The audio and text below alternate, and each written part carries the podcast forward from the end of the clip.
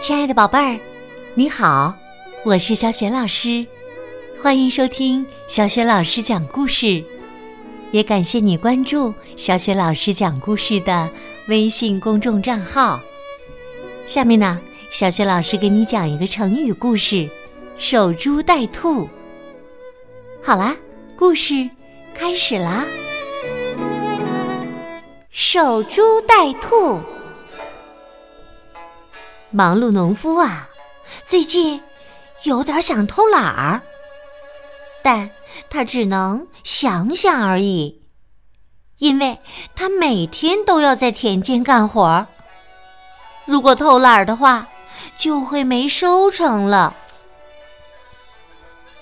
忙碌农夫很羡慕猎人，陷阱里肯定有好几只野兔。哎呀。他的运气真是太好了。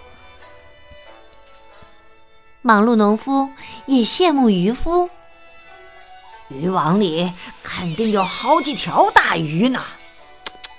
他的运气真是太好了。忙碌农夫更羡慕武士，赏金里肯定有好几个大元宝。他的运气。嘿嘿，真是太好了！忙碌农夫觉得，天底下只有他每天起得最早，回得最晚，辛辛苦苦一年才能获得收成。哎呀，天哪！我的幸运什么时候才能到来呢？你是不是也希望忙碌农夫的幸运早一点到来呢？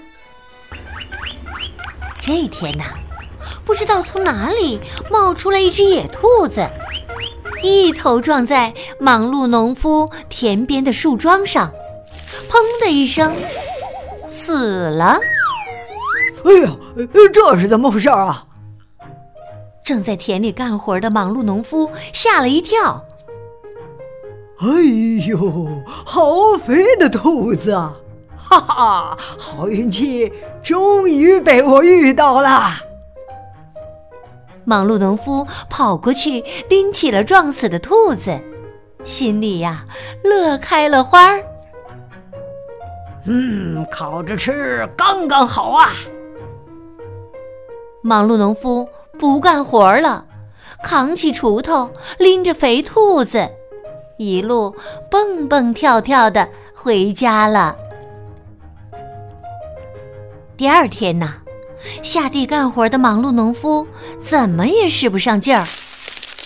他挖一下地，看一下树桩，浇一下水，看一下树桩。他要看看有没有别的兔子撞上树桩，更担心撞死的兔子。被别人捡走了。刚刚武士经过了树桩，会不会捡走了什么东西呀？忙碌农夫有点着急，也许武士捡走了撞死的兔子。刚刚猎人经过了树桩，会不会捡走了什么东西呀？忙碌农夫比较着急，也许猎人捡走了撞死的兔子。刚刚渔夫经过了树桩，好像真的捡了一件东西走了。忙碌农夫非常着急，渔夫肯定捡走了撞死的兔子。要不？我每天守着它得了，不然撞死的兔子肯定不是我的了。从此啊，忙碌农夫丢下了他的锄头，每天都安心的坐在树桩边，等待着另一只野兔撞上来。农夫，你的地要翻动了，你走开，不用你操心。农夫，你的庄稼要浇水了。你走开，不用你唠叨。不管谁和忙碌农夫说话，他都没有好口气，因为呀，忙碌农夫不想让别人知道他的秘密。天气越来越冷了，冬天马上就要到来了。田地变得荒芜，庄稼变得枯黄。忙碌农夫呢？哦。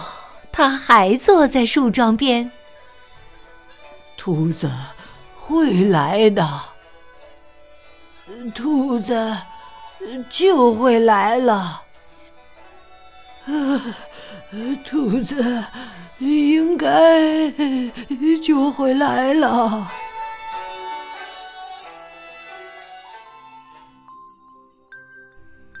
亲爱的宝贝儿，刚刚你听到的是。小雪老师为你讲的成语故事《守株待兔》，选自湖南少年儿童出版社出版的《豆豆镇的成语故事》系列绘本。在小学老师优选小程序当中，就可以找到这一套和之前小学老师讲过的很多绘本故事书。《守株待兔》这个成语啊，出自《韩非子·五度》。守株待兔，原来是比喻希望不经过努力而获得成功的侥幸心理。现在呢，也比喻死守狭隘的经验，不知变通。和守株待兔意思相似的成语有“好逸恶劳”“坐享其成”“墨守成规”。